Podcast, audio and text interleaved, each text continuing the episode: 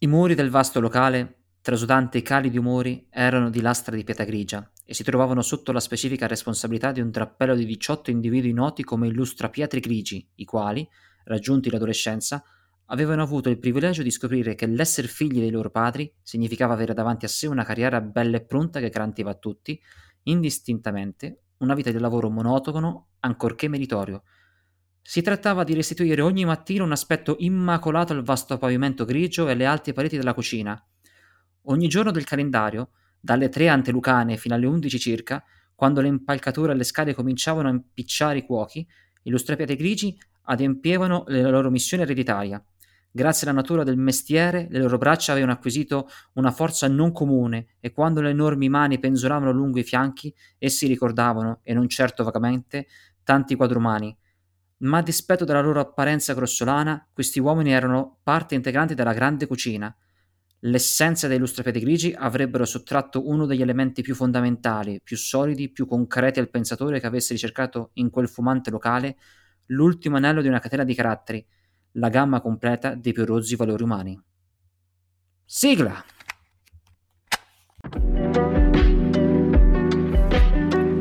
La, la fantasy lungo la strada dell'immaginario.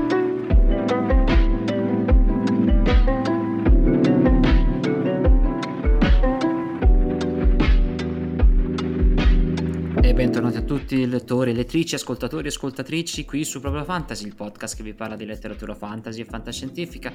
Qui è sempre il vostro pilota Carlo che vi accompagna nell'autostrada dell'immaginario. Con questa bellissima carreggiata, sempre asfaltata, sempre bellissima. Con me sempre i miei soliti compagni, il navigatore Tommy. Ciao a tutti, bentornati nuovamente nella nostra puntata settimanale.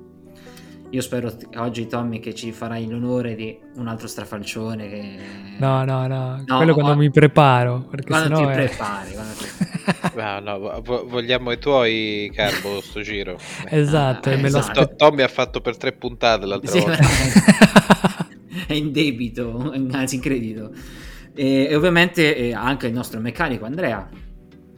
Salve a tutti, bentornati. È un vero piacere che siate di nuovo saliti sulla nostra macchina che sfreccia per le vie della fantasia e dell'immaginario. Benissimo, eh, prima di iniziare con la, la, puntata al solito abbiamo un canale Telegram, se volete parlarci, volete discutere, farci domande o altro potete anche iscrivervi, altrimenti abbiamo i vari social, Instagram, Facebook, eh, i vari podcast su YouTube, quindi se avete qualche richiesta, qualcosa, fate pure tranquillamente lì. Bene, oggi volevo finalmente portare, che era da un po' che l'avevo finito di leggere, però volevo trovare il momento giusto per parlarne, di una saga che a me è rimasta nel cuore, sia con gli alti, sui alti che sui bassi, però che trovo bellissima, cioè che almeno i primi libri mi hanno, mi hanno fatto impazzire letteralmente e sto parlando di eh, Gormenghast di Marvin Peake. È una saga che comunque vedo che è stata già letta, apprezzata, ma secondo me non ha questo grande clamore eh, come lo hanno altre saghe. Eh, vedo molta gente che, tanti che scrivono si legge, non si legge, è consigliata, non consigliata, quindi comunque manca a qualcuno eh, fa piacere, potrebbe far piacere o comunque potrebbe interessare la lettura, però vuole capire se è una lettura facile, difficile, lettura impegnativa o comunque un, come dice Tommy, un, curric- un libro di curriculum librae, cioè che bisogna le- leggere un po' per, per, il proprio curriculum personale. Provo a dare una mia opinione in merito su, questo, su questa saga scritta da Mervyn pa- eh, Peake, eh, che è divisa in tre libri. Io qui, allora, mm, pre- preavviso, è stato pubblicato ultimamente da Delphi diciamo una l'omnibus chiamiamolo comunque l'edizione completa che comprende tutti e tre i libri. Non so se c'è in questo omnibus pure il, l'inizio del quarto libro che in verità non è stato mai concluso però non so come funziona. Comunque io ho invece ho le vecchie edizioni con i tre libri separati ed è composto da Tito di Gormengast del 46 1946 ho Gormengast del 1950 e l'ultimo via da Gormengast del 1959 quindi più o meno scritti in una decina d'anni. Eh, un breve accenno sull'autore Marvin Peake che prima di essere un uno scrittore, è stato anche un disegnatore e ha disegnato uh, per parecchie altre opere, cioè istruzioni per altre opere, tipo come Alice nel Paese delle Meraviglie, per alcuni tomi dello strano caso Dr. Jekyll e Mr. Hyde, o anche per la ballata del vecchio marinaio di Coleridge addirittura. Quindi, eh, e all'interno dei libri eh, penso che sull'omnibus ce ne siano ancora di più, ma anche qui tipo, eh, qui non si vede benissimo, ma eh, il personaggio raffigurato in copertina è stato proprio disegnato da, da Pick che cosa parla questa saga? Allora, Gormengast è il monte dove si appoggia l'omonimo castello che fa da uh, scenografia a tutta quanta l'opera. Dopo forse ne parleremo anche mai, non tutta quanta l'opera, però fa da scenografia a tutta quanta l'opera. E questo castello è fatto di architetture illogiche, labirintiche, iperbarocche in pratica è un, una serie di cunicoli, di corridoi, di stanze letteralmente assurdi e senza senso. Spesso anche gente che vive per anni e anni dentro questo castello si può tranquillamente perdere all'interno di Gormegast cioè, e rimanerci secco e morirci quasi. Dove Sì, sì, eh, la pietra e il mattone si incontrano tranquillamente con la natura, con eh, l'edera che cresce sulle mura e con eh, il muschio o comunque qualsiasi altro elemento naturale, anche di flora e di fauna. Ed è, popolata da questi personaggi buffi, grotteschi e, e assurdi, dove all'inizio chi incomincerà a leggere quest'opera avrà sicuramente una sensazione di spasamento e anche questo strano umorismo, uh, alcune volte nero, alcune volte assurdo, quasi da um, eh, diciamo un po' aspettando Godot, non so, mi ha dato quella, quella sensazione eh, però è soppantato mano a mano durante la, mm, la narrazione da questa sensazione di oppressione, di disgusto e di incapacità, di fallibilità e anche di eh, cedevolezza. La storia in questo caso inizia proprio con la nascita del protagonista che eh, sarà in tutti e tre i libri, ovvero eh, Tito, di Gorm- Tito eh, della Menti, che è il 77 conte eh, di Gormengast. Gormengast è retto da uh, una sorta di regno, chiamiamo così, eh, da questi conti. Il padre Sepulcro, che viene prima di lui, prima di lui è il regnante di Gormengast.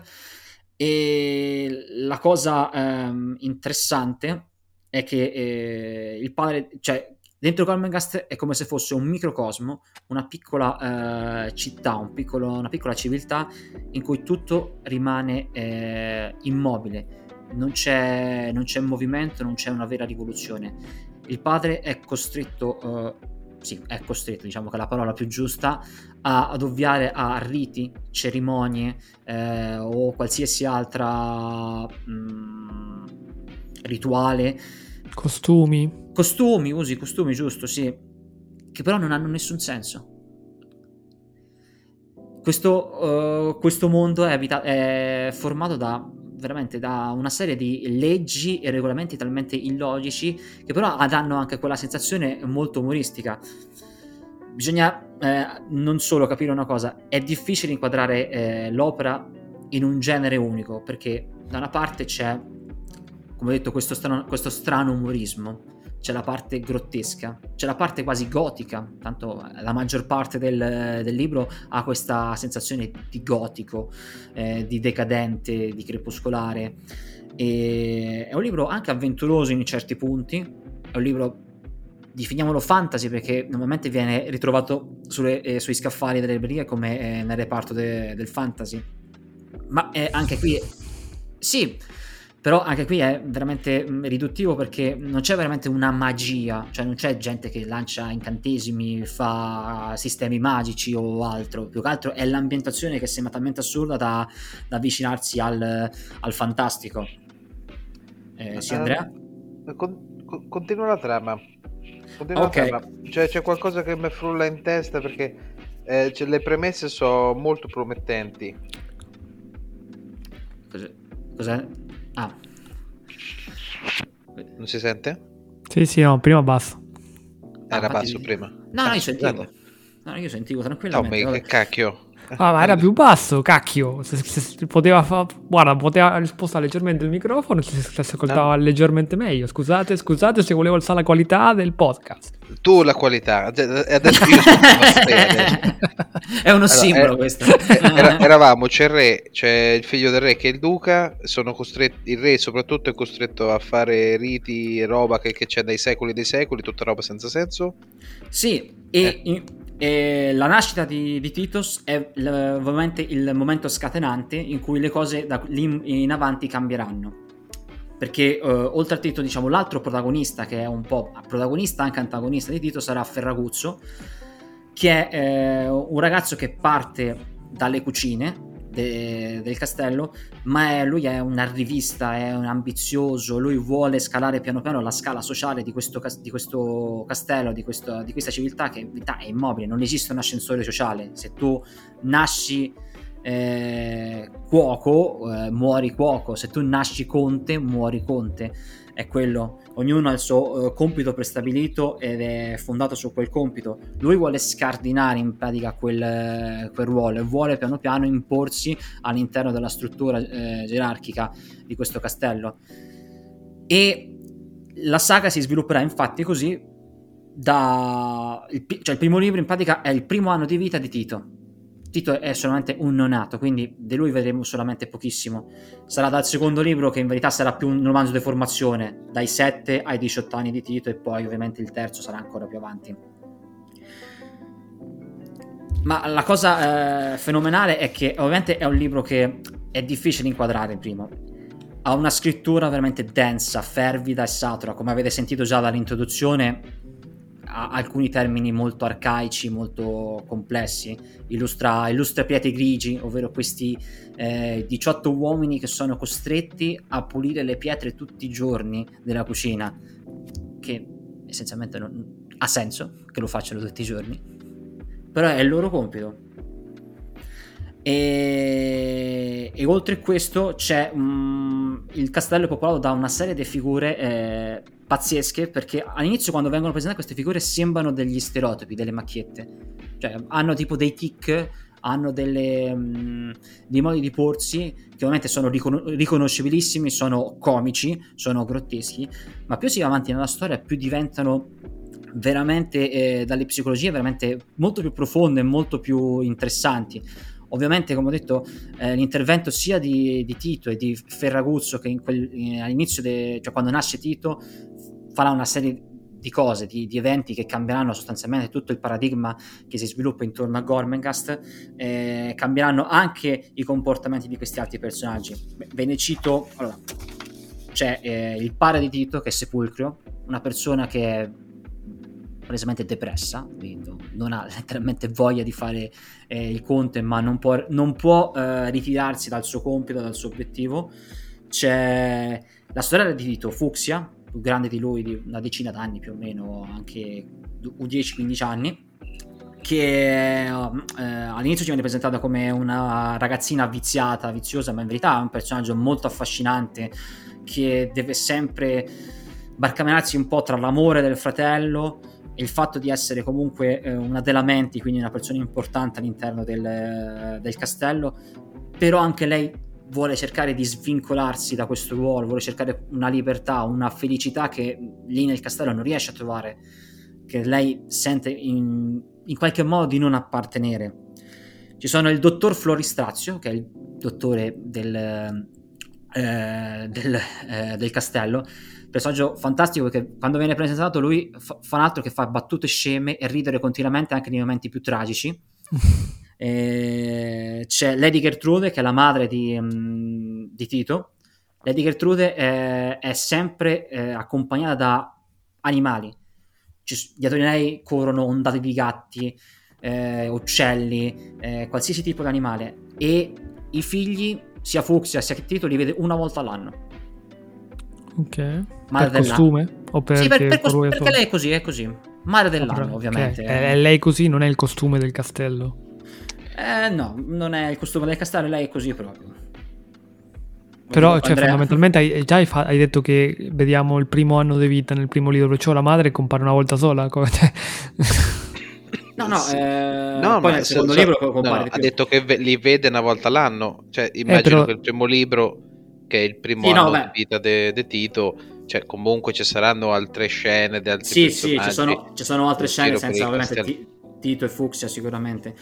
C'è la sorella del dottore, Irma, che non fa altro che ripetere lo stesso concetto due volte in pratica. Ha questa, questa sorta di ansia eh, che non fa altro che riproporre sempre eh, questa cosa. Con C'è le lo- stesse parole o cambia un attimo le parole? Cam- cambia di poco, tipo cosa so.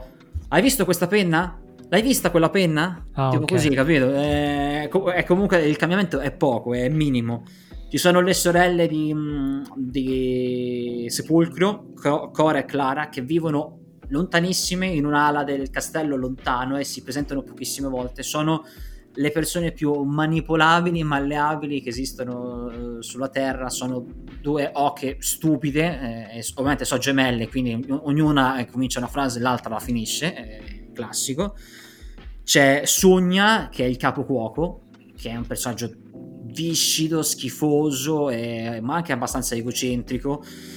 Eh, Lisca, che è il maggiordomo personale de- di Sepulcro, che quindi lo aiuta nelle, ne- nelle faccende, nei riti e tutte quelle cose che serve per, per il castello. È descritto come un essere alto, eh, secco e dalle ginocchia eh, eh, rumoreggianti. Diciamo, ogni volta che cammina si sente queste ginocchia che, che scricchiolano. E la signora Stoppa, che è il personaggio che più ho odiato all'interno eh, del libro, che sarebbe tipo la tata di Fuxi e Tito. Diciamo la, la- la vera, la vera madre, diciamo, sarebbe. Però è una persona, sai, quelle eh, che vittimiste, che perché mi fai questo? Perché succede queste cose? Ma perché lo chiedono a me? Quelle che si, si, autoincolpano senza che veramente succeda niente. È un personaggio che veramente dopo un po' te dà sui nervi, te dà. Eh, Agrimonio, che è il, il cerimoniere, quello che conosce tutti quanti le leggi, tutti quanti i riti, come bisogna farli, come devono essere fatti. È una persona che se poco poco tipo, so, se il rito è la penna deve stare qui e tu la metti qua, lui va fuori di testa. Cioè, Però ha conoscenza della genesi di questi costumi, questi riti o lui No, no, semplicemente no, no. sa la parte Cioè, pratica? è anche una, persona, una delle persone più importanti, immagino, del castello, perché se vige la legge ferrea che tutto deve essere uguale sempre, eh, la allora, persona che, che ha memoria di tutte le leggi, Sì, tutte sì. le cose come devono essere fatte. Sì, lui è una persona ovviamente molto importante a livello castello, però il punto è proprio questo che il libro si parla proprio su questo fatto che non c'è logicità su questa, su questa abitudine, su questa routine, cioè nemmeno Agrimonio sa perché, è perché è scritto nella legge, perché è scritto nel, ehm, nei libri, perché è scritto nel regolamento, è scritto nel, nel retaggio del, del castello, quindi deve essere fatto. Eh, loro sono costretti perché è, è un'abitudine, perché sono stati, gli è stato inculcato ne- nella mente. Ma, per è- cioè, ma è per scaramanzia? Dici, se non fanno un, un No. rito dopo pensano che succede qualcosa? probabilmente sì, però Allora, no- non credo che tu possa rispondere alla mia domanda perché probabilmente è uno spoiler, ma cioè, c'è un motivo per cui nel castello vigono queste regole, c'è la legge che deve essere tutto uguale, eccetera. Cioè, c'è- diciamo, la spiegherà poi? no, non Oppure lo spiega mai. È semplicemente così. È semplicemente così, è semplice- secondo me è una sorta di simbolismo su questo mondo immobile. Io non lo so, forse leggendo da qualche parte, eh, ri- cioè, il fatto è sempre questo: che Tito, una volta che crescerà, vorrà svincolarsi da questo immobilismo, cioè lui non vorrà più essere il conte, vorrà, usci- vorrà uscire da, da Gormengast. Ma perché? Se, se lui nasce in un contesto clinico, chiuso, ermetico, dove si ripetono sempre le stesse cose da 70 generazioni, cos'è che le ha fatto cambiare il punto di vista che le ha detto ma se io facessi un'altra cosa? Cioè, Ma Eh, è, ma è la, sua, la sua indole, Cioè, una sua allora è- è ispirazione. È- è- Se è- il il protagonista- concetto filosofico che lui c'ha dentro di sé un concetto di Claro. libertà. eh, Quindi, il cioè, senso, Cioè, Eh. sei te, speciale, protagonista, cocco de- dello scrittore, e te, te faccio diverso così, senza aggiungere una protago- variabile il fattibile. protagonista può essere una persona normalissima, se l'altro è una pletora dei fenomeni di freak show. Sì, cioè, ma, se- ma- eh, ma quello è il discorso. Se te sei in, in questo contesto ermetico, chiuso, Cioè, te non te ne rendi conto che sei Aspe- in un freak show? Aspetta, adesso qui bisogna, bisognerebbe Beh, andare un po' più avanti con la trama, nel senso che nel secondo libro lui incomincia a uscire dai limiti de, de Gormengast, Mm. cioè non solo del castello, ma vicino, intorno al castello si sviluppa tutta una sorta di mh, area naturale, un bosco e altro. E lui quando si trova in questi boschi incomincia ad avvertire la sensazione che lì ha veramente libertà, che non deve fare quelle cose che per lui sono pesanti, che lui ovviamente rispetto agli altri non ne capisce l'utilità e, e riesce a sentire che veramente lì riesce a essere libero e svincolato tutti quanti. Secondo me questa cosa che dice Tommy ha senso soprattutto nel secondo libro quando lui diventa più grande, da tra i 7 e i 18 anni. Certo, cioè, comincia a essere cognitivamente presente, ma una curiosità, Mm. l'economia del castello, no? Come viene gestita? È un pezzo che viene introdotto o lasciato completamente all'immaginazione del lettore? Cioè, come, come campa queste persone? Come che arriva i soldi per pagare, per sostenere eh, il cibo che devono mangiare, insomma, tutte queste No, cose? no, cioè il libro non c'ha questa prerogativa Ok, economica. Un- all- allora semplicemente un re. vuole... re- Un re No. che ha un castello, Sì. è ricco, c'ha la roba. Cioè, Eh, ma ci deve, infatti, però, capite, se non ti approfondisce vuol, vuol dire che il libro non te lo devi prendere seriamente nei buchi della trama, ma te devi focalizzare semplicemente su Sì, quello che ti vuole raccontare. E Cioè, perciò non andare a cercare la logica eh, onnipresente o comunque co- all'interno del world building, ma semplicemente segui la storia dell'autore. Ecco, queste guarda, ti- ti dico la mia al riguardo. Cioè, a parte, non, cioè, non mi importa niente della trama. Sto, sto libro, come ce l'ha descritto Carbo, tutte le immagini che ha tirato fuori l'autore, cioè, tutta la descrizione che faceva, io avevo in mente quadri. Parlava, descriveva, vedeva. Io mi sono trovato davanti nell'immaginazione tutta una serie di quadri, di disegni e dipinti. Ma se vai Se, ve- se internet, vede che eh, l'autore sì, è- era un disegnatore e anche di fama, è molto bravo. Quest'opera è un quadro, è, è molto evocativo. Il libro è fatto con tante è un quadro pieno, pieno di scene. Il, il castello labirintico, famoso quadro con tutte le scale che si intersecano, ad Eh, esempio. Escher, vabbè, sì. Eh, Mm. cioè, ad esempio, cioè, però, è- è- ed è eh, come, come dipinti, come tante opere d'arte, è pieno di simbolismo. Cioè, voglio dire, la società ferma, chiusa, potrebbe essere una critica alla società moderna che non permette ai poveri, de- de- cioè, la scala sociale è ferma, per cui i poveri resta poveri, i ricchi resta ricchi. Cioè, è, pie- è pieno di... Ce ne può vedere tantissimi. de- Guarda, io ti, ti dico una cosa che, che ho, ho- ci ho pensato, ci ho riflettuto parecchio. Tutti questi personaggi hanno delle, eh, anche più avanti, avranno delle problematiche, secondo me, a livello proprio di salute mentale. Cioè, comunque viene, viene dimostrato che hanno delle, delle cose che non vanno bene. E per ognuno dei personaggi si può ritrovare, secondo me, delle cose anche abbastanza specifiche. Tipo, Ferraguzzo ha un disturbo tipo della antisociale, narcisistico e istrionico. Eh, Lisca all'inizio potrebbe avere un, un disturbo dello stress, poi nel secondo libro quasi schizofrenico diventa. Irma, la sorella del dottore, è presa dall'ansia. Da questa cosa di ripetere sempre due volte le stesse, le stesse parole. Il conte pare tipo che PTSD, è una sorta di stress post-traumatico ed è preda di una sorta di depressione continua che non riesce a, a uscirne. Agrimonio, il, il capo cerimoniere, ha un disturbo ossessivo compulsivo. Fuxia, la sorella di, di Tito, sembra essere affetta da bipolarismo. A momenti...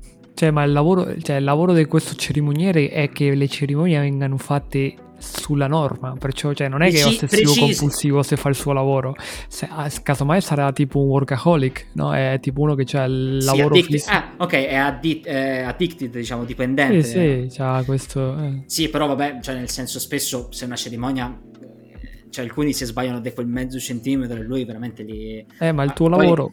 Poi la, la- cosa, la cosa fantastica è che tipo, cioè, no, eh, c'è Agrimonio a un certo punto, beh, diciamo che non voglio fare spoiler, però mh, arriverà tipo suo figlio, che si chiama Barbacane.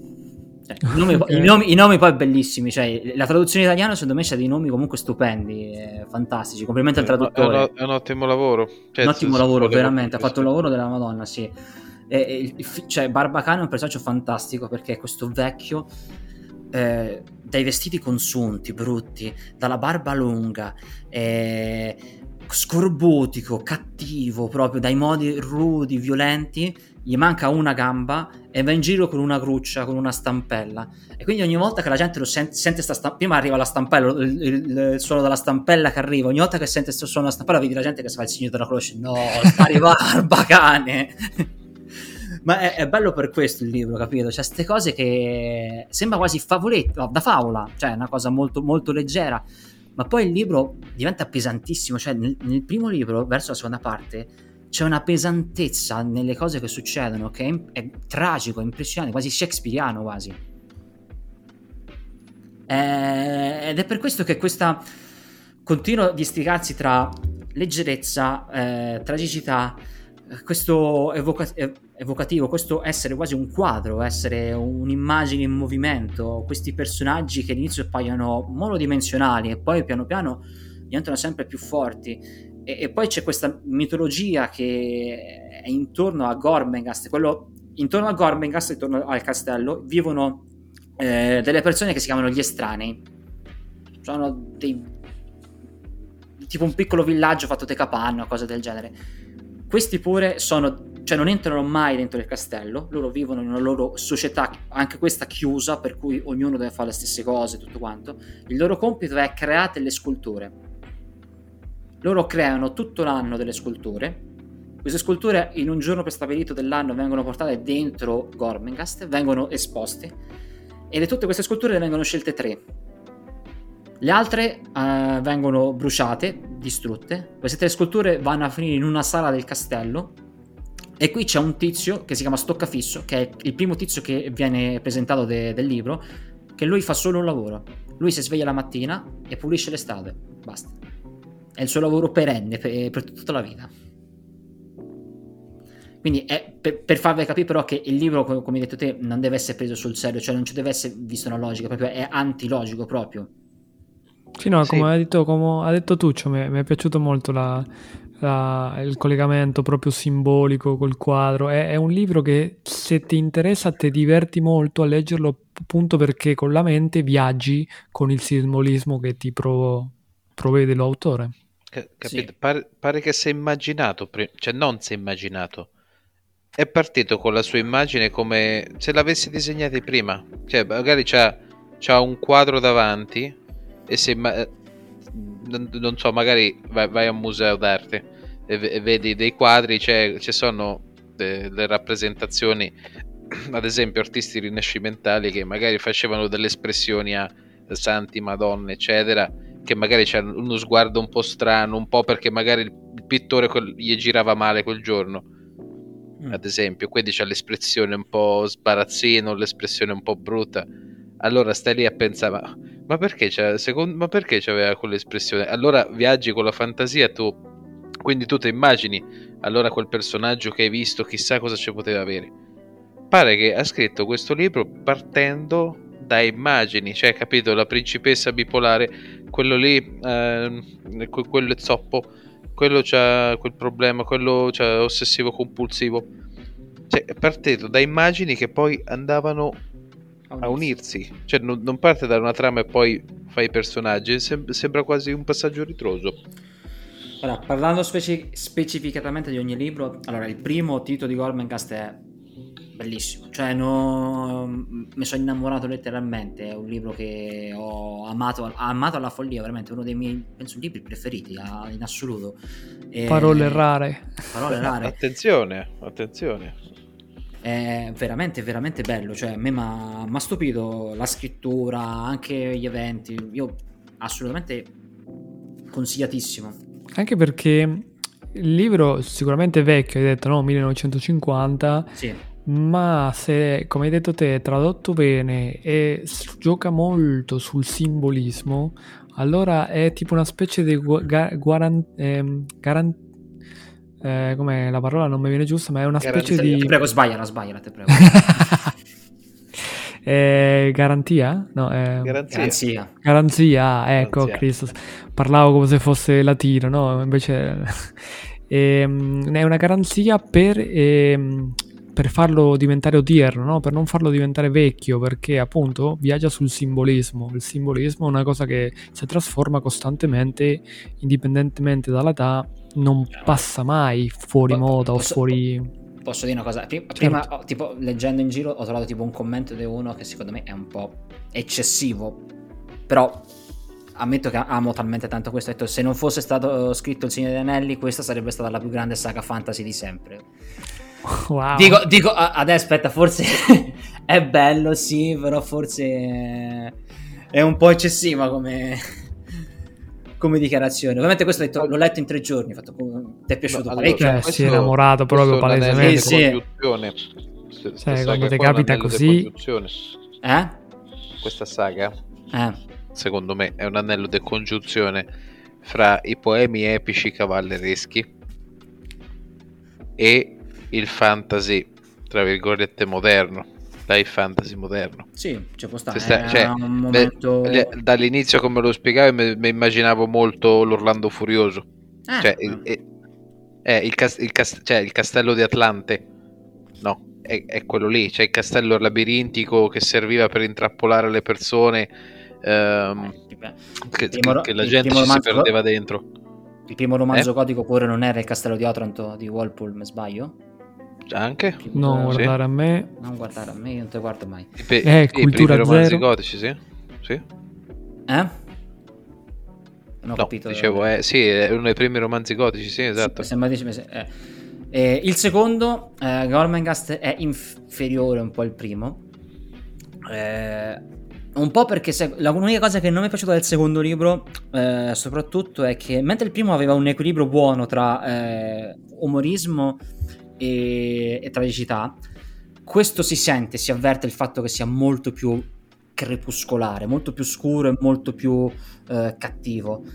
E per, eh, secondo me, per equilibrare un po' le cose, Pick ci aggiunge tipo la figura dei professori. A un certo punto Tito diventato, diventa più grande e quindi diventa scuola. E quindi c'è una sorta di scuola interna a Gormengast presieduta dai professori, ovviamente buffi, fasulli, tutta, tutta una, una serie di personaggi particolari, delle sagome, diciamo.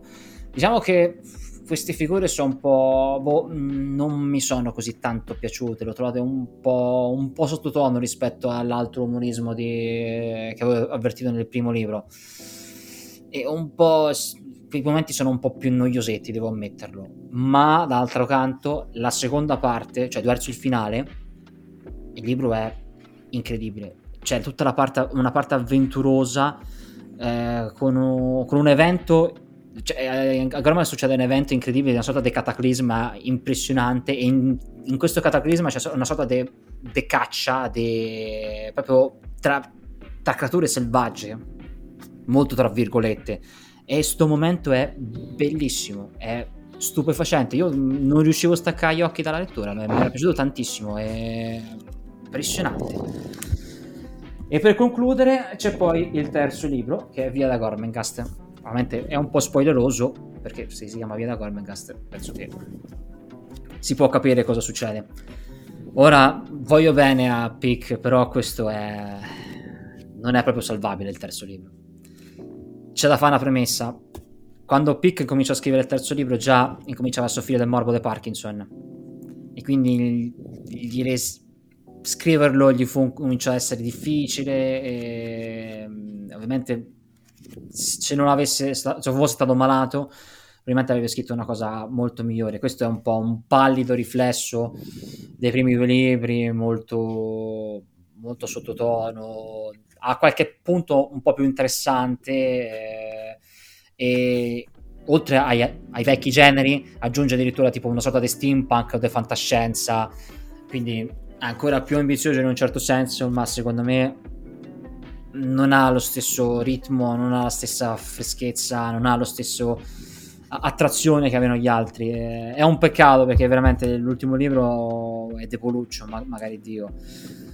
Eh, l'unica cosa per cui può essere interessante è un po' la figura di Tito, che in questo caso ormai è cresciuto, ormai è anche adulta, ma, eh, è lontano da Gormengast, deve capire chi è, qual è la sua identità chi è dopo quello che è successo alla fine del secondo libro e quindi diciamo si interroga, io sono il conte di Gormegast, ma nessuno conosce Gormegast fuori da, dal castello, e chi sono veramente io, qual è il mio compito, dove sono destinato, devo ritornare a Gormengast o devo ancora trovare il mio spazio nel mondo. Ha tante di queste cose belle, interess- belle interessanti, ma personaggi nuovi non sono un granché, la scrittura eh, se, se vede che è un po' un po' faticoso, un po' stancante. Un po' mm. stanca, anzi. Stancante. Un vero peccato. Eh, vabbè, poro, poro pic. E poi esiste in verità, da come ho letto su internet, tipo una sorta di preambolo del quarto libro, stava scritto tipo 65.000 parole, che doveva chiamarsi Titus Awake, quindi una sorta di risveglio di Tito, una cosa del genere, però non, non so, non ho trovato nient'altro, quindi... Va bene, Una io... cinquantina di pagine, so, non è poche. Eh, beh, eh, sì, non è pochissime, però ovviamente sarà solo un'introduzione per il quarto libro, adesso non so cosa...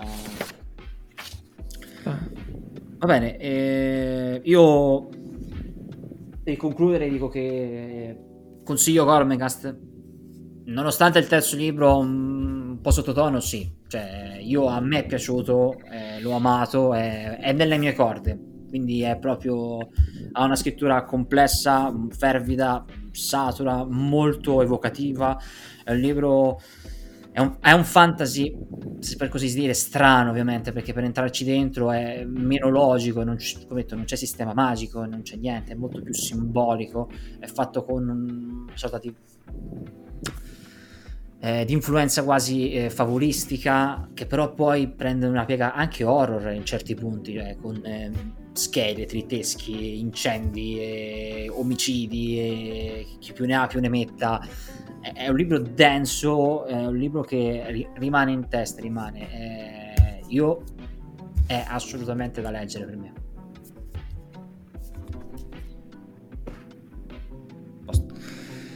Bene, se non ci sono domande...